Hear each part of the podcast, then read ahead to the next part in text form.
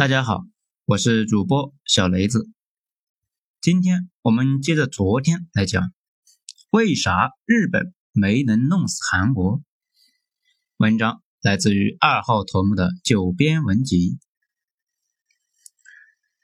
我们昨天讲了一个日韩贸易战，是去年发生的一个新闻，韩国被日本搞了一下。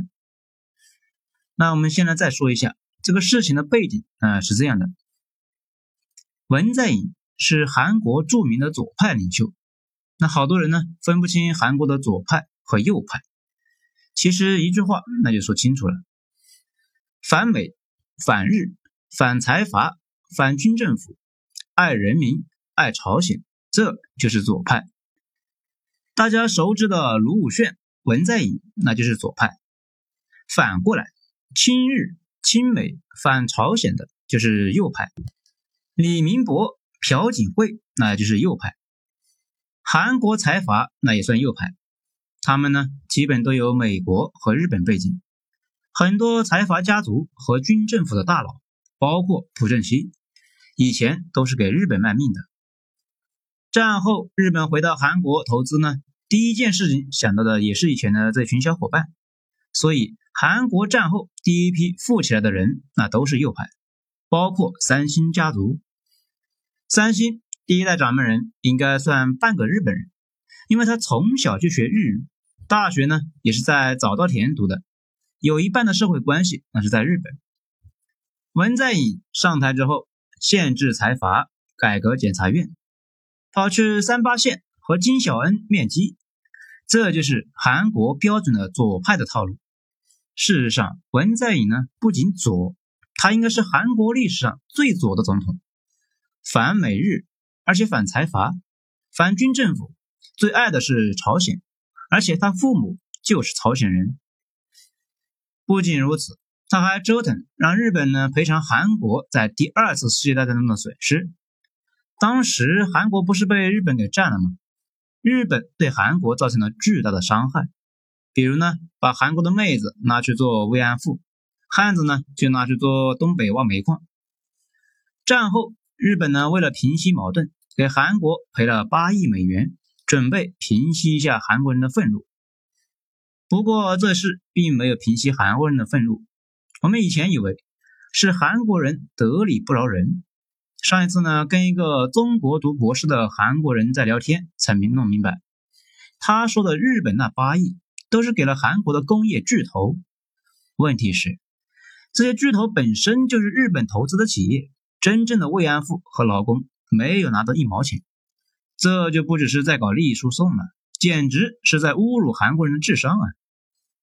所以韩国不少的民间组织继续要钱，韩国右翼政客上台就打击这些人，左翼上台就支持这些人。文在寅代表的是韩国平民阶层的左翼嘛，所以呢也在支持平民，天天就揪着日本斗。甚至充公了一部分的日本在韩的企业，这件事就激怒了日本。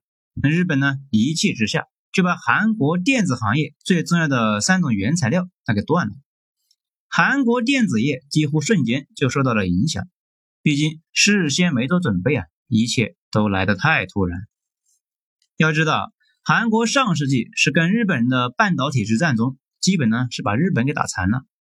后来。双方就互相调整了战略的主攻方向，韩国主营半导体，日本主营半导体原料。这如果大家还没弄明白这个关系呢，那我就再举个例子：韩国半导体之战之后，韩国卖豆腐，日本呢批发黄豆。这没想到日本呢竟然断供黄豆了。这个事情发生之后啊，大家都震惊了。一方面震惊于日本的这个骚操作，另一方面就有点担心，这日本会不会用这一招对付其他的国家呢？同时感慨日本底蕴深厚。当时几乎所有人都觉得韩国没选择，会向日本人求饶，或者向美国求助，然后呢，通过美国来调停恢复供应，到时候不可避免又得给美国的开点好处啊。这整体呢又费钱又丢人，那文在寅啊又要进去了。没想到大半年过去了，再说说这个新闻，才惊讶的发现，韩国不仅没屈服，反而挺过来了。自己呢想办法搞定了那三种原料的稳定供应。那韩国去哪里找的替代品呢？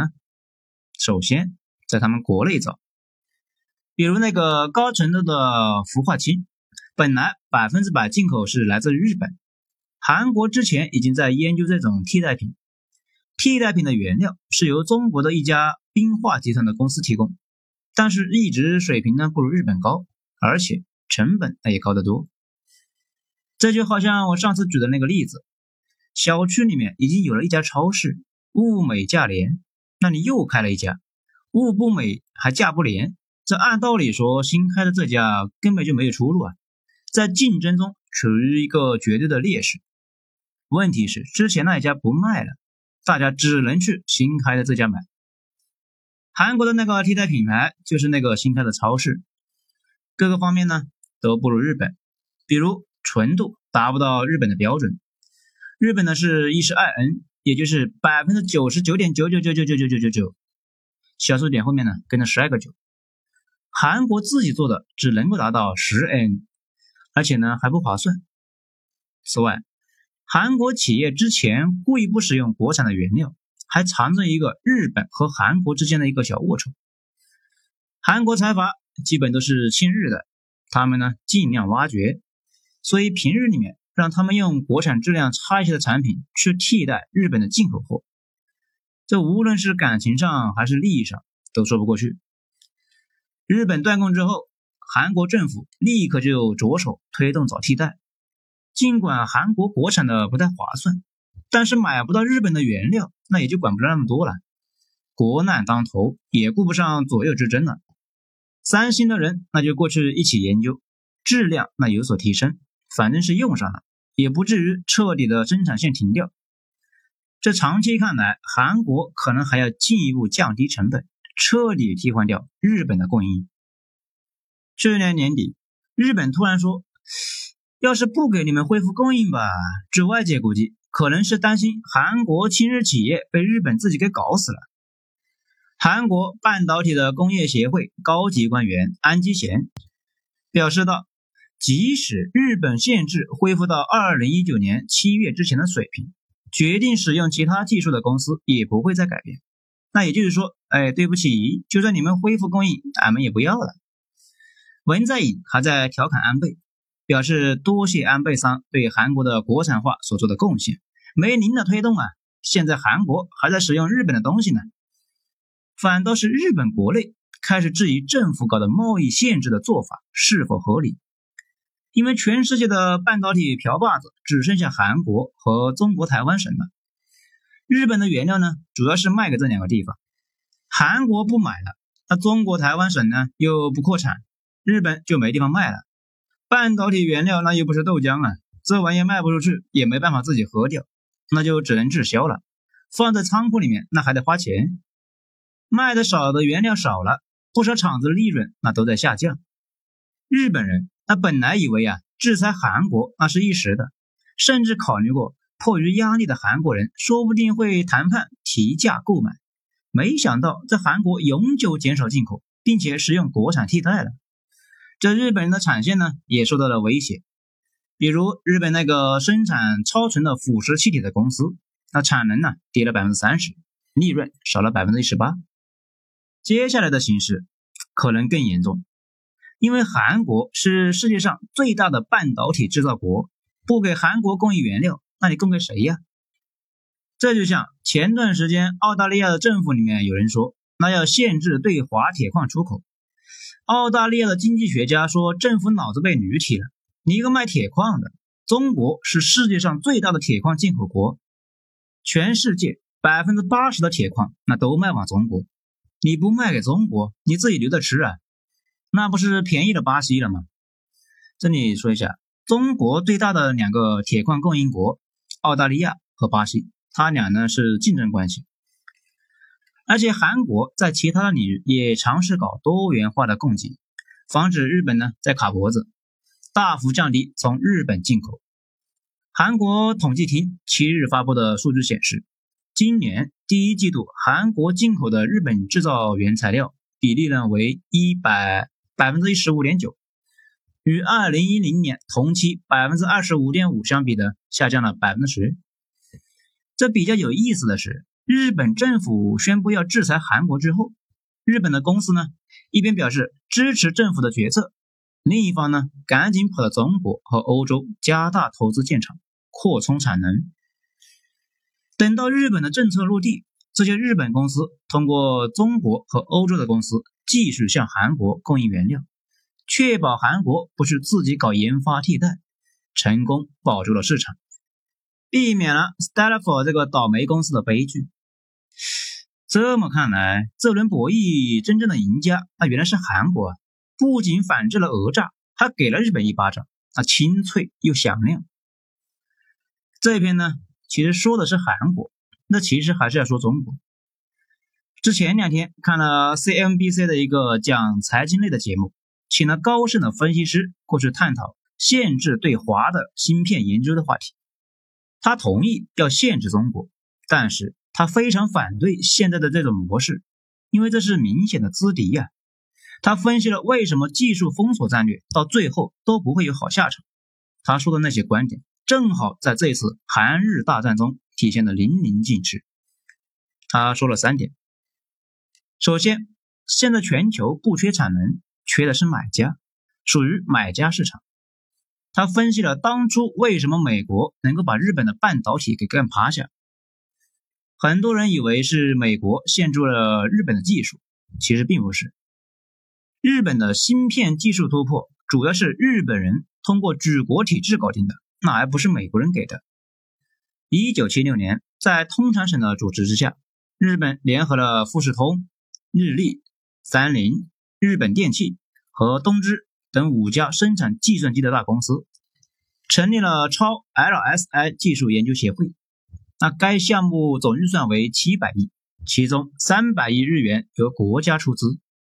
在超 LSI 技术研究协会运行的四年时间内，一共呢生产了约一千多项的项力发明专利，日本就迅速成为了芯片制造大国。然后利用低成本的优势向美国销售。那美国是怎么对付日本的呢？很简单，当时全世界对芯片消费最大的国家那就是美国。你再牛逼，那我不买你的产品，那不就行了吗？那看你卖给谁。美国一开始对日本芯片征收百分之百的反倾销税，那后来又签订了半导体协定，再加上日元升值，导致日本的芯片在美国的销售情况大受影响。日本芯片在美国卖不动。其他国家呢又没有那么大的需求，导致日本半导体行业急剧萎缩。美国在打日本的同时，又扶持韩国和中国台湾这个芯片行业，需求缺口从那两个地方就补充起来了。这两个地方的芯片产业迅速崛起。那为什么要扶持他们两个呢？因为他们两个比较好控制，比日本那好管得多。也就是说，美国能够搞定日本。正是因为美国的买家地位，资本主义世界里面永远不缺产能，永远缺购买力。正是因为购买力不足，那就导致一波又一波的经济危机。比如这段时间的经济萧条，店铺倒闭，直接原因就是疫情导致大家不去消费了。买家呢缩在家里面不消费，卖家倒闭了。那么问题来了。中国在全世界芯片市场上是个什么地位呢？那咱们就直接引用数据吧。二零一八年，中国进口芯片三千一百二十亿美元，而全球芯片市场的规模约为四千六百八十八亿美元。中国进口的额度占了全球的百分之六十六点六的市场。要是考虑到中国自己还能够生产一些芯片，合计起来。相当于中国消费了全球百分之七十以上的芯片，这也就是说啊，在国际市场上，中国是绝对的大买家。这也是为什么美国宣布对华为的禁令之后，美国的芯片股那集体大跌啊。新飞通光电余跌百分之一十二，高通跌了超过百分之五，美光科技跌了百分之二点八九，台积电。跌了超过百分之四，这反映的就是对己方的一种担忧。其次，限制中国芯片进口会导致中国芯片的产业爆发。那这个逻辑呢非常简单，这就类似于我们上面说的那个逻辑了。中国自己的芯片代工企业本身呢是不成气候的，那质次价高，在自由市场上那几乎是卖不动。你们限制中国购买海外芯片，其实就相当于变相补贴中国这些企业。那这一点呢，我们在之前如果不向上攀爬，就得掉坑里面，大家也就讲过了。就在前几年，电子领域平均的薪酬连互联网企业一半都够呛。这两年迅速的上升，那这个得感谢特朗普啊！如果没有特朗普上台，中国半导体的行业估计到现在也是那个倒霉样，甚至可能永远都发展不起来。最后呢，也是最关键的一点，要利用市场来打击别人，而不是跟着市场对着干。永远不要低估资本家的护食的决心呢。整个资本主义世界里面的根基就是商人逐利。正是因为符合人心里最基本的欲望，所以在过去五百年中，资本主义横扫世界。而现在眼前的一切都是这个逻辑的衍生品。而且五百年来的资本主义史一再强调一个基本逻辑：如果法令和逐利产生冲突，资本家会不惜代价破除法令。比如美国之前呢搞过一个禁酒令。这种大众消费品呢被禁之后，明面上那是不供应酒水了，然后呢就全部转上地下了，黑社会前所未有的盛行，肯尼迪家族就是在这个过程中那崛起的，走私各种酒发了大财呀。对于资本家来说，他们天生就是靠解决问题而活的，越是复杂而盈利的问题，他们的决心越大。如果一件事市场失灵了，那肯定是无利可图。再举个例子，大家理解一下。我们之前也说过，全世界现在最大的问题就是两极分化、撕裂的社会。这个难题的核心呢，就是无法对富人征税，赋税主要是中产阶级承担的。那为什么无法对富人征税呢？这也不复杂，富人们为什么富呢？核心那就是一个问题。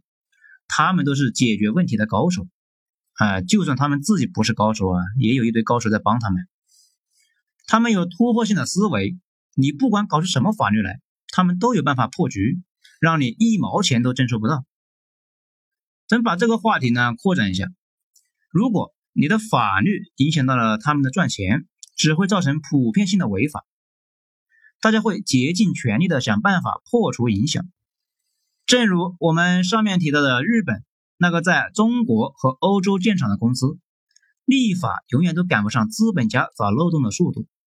因为如果他们找漏洞的速度稍微有点慢的话，那就得被踢出局。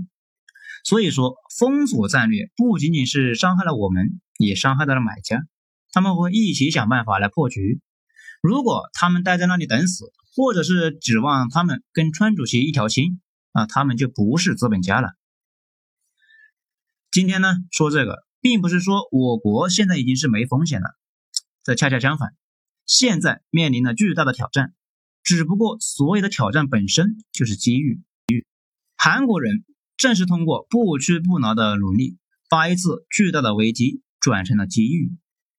特朗普上台之后是没少找麻烦，不过如果没有特朗普上台之后的一系列操作，我国很多的政策，比如研发芯片这种重复造轮子的行为，根本就达不成共识。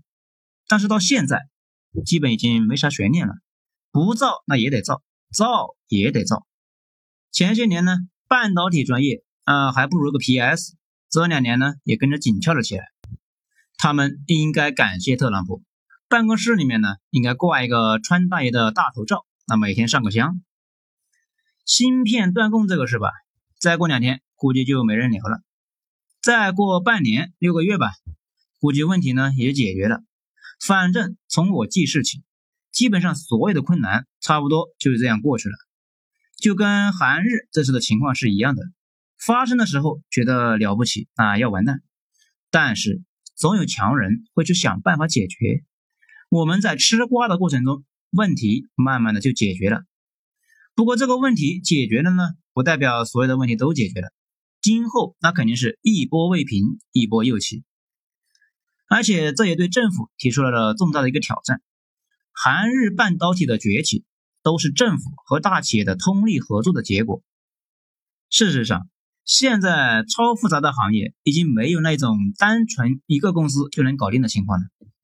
甚至马斯克的 SpaceX 背后那也是美国航天局，这就客观上要求政府得坚定的以技术为导向。如果我国的房价继续疯涨，肯定会滋生套利的心态，这你们想想呀，优秀的企业家没日没夜的干一年，承担了巨大的风险，最后企业还赚了个没个二愣子的房姐赚得多，第二年呢就干脆解散公司，遣散员工，那也去炒房吧。更多的资金涌入房地产，房地产的价格上升，进一步加强了房价永远涨的预期，更多的企业家去炒房。民国为什么整体工业水平是倒退的呢？因为买办政府里面干啥都比干实业赚钱，再怎么爱国的企业家都只能是灰头土脸。而且房价上涨过快，会导致政府投资给企业的研发经费转来转去，最后也会转到房地产的领域。之前呢，有去了一趟深圳，一起吃饭的时候呢，几个小老板就在说这个事。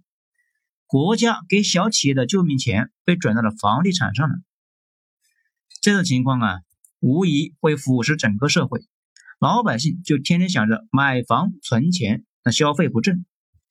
牛逼的企业家呢，不是想着去创造财富，而是把所有的才华都花在了从银行骗贷款，所有振兴经济的钱全部流向房地产。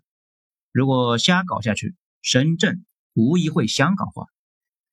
我这里呢，并没有当国师的意思，不过还是担心我们的未来，所以呢，借着这个机会说出来。反正吧，还是我们之前说的那句话：机遇和挑战共存，需要的是齐心协力、政府导向、艰苦奋斗，缺一样都不行。好了，今天咱们就讲到这里，精彩咱们下次接着继续。我是主播小雷子。谢谢大家的收听。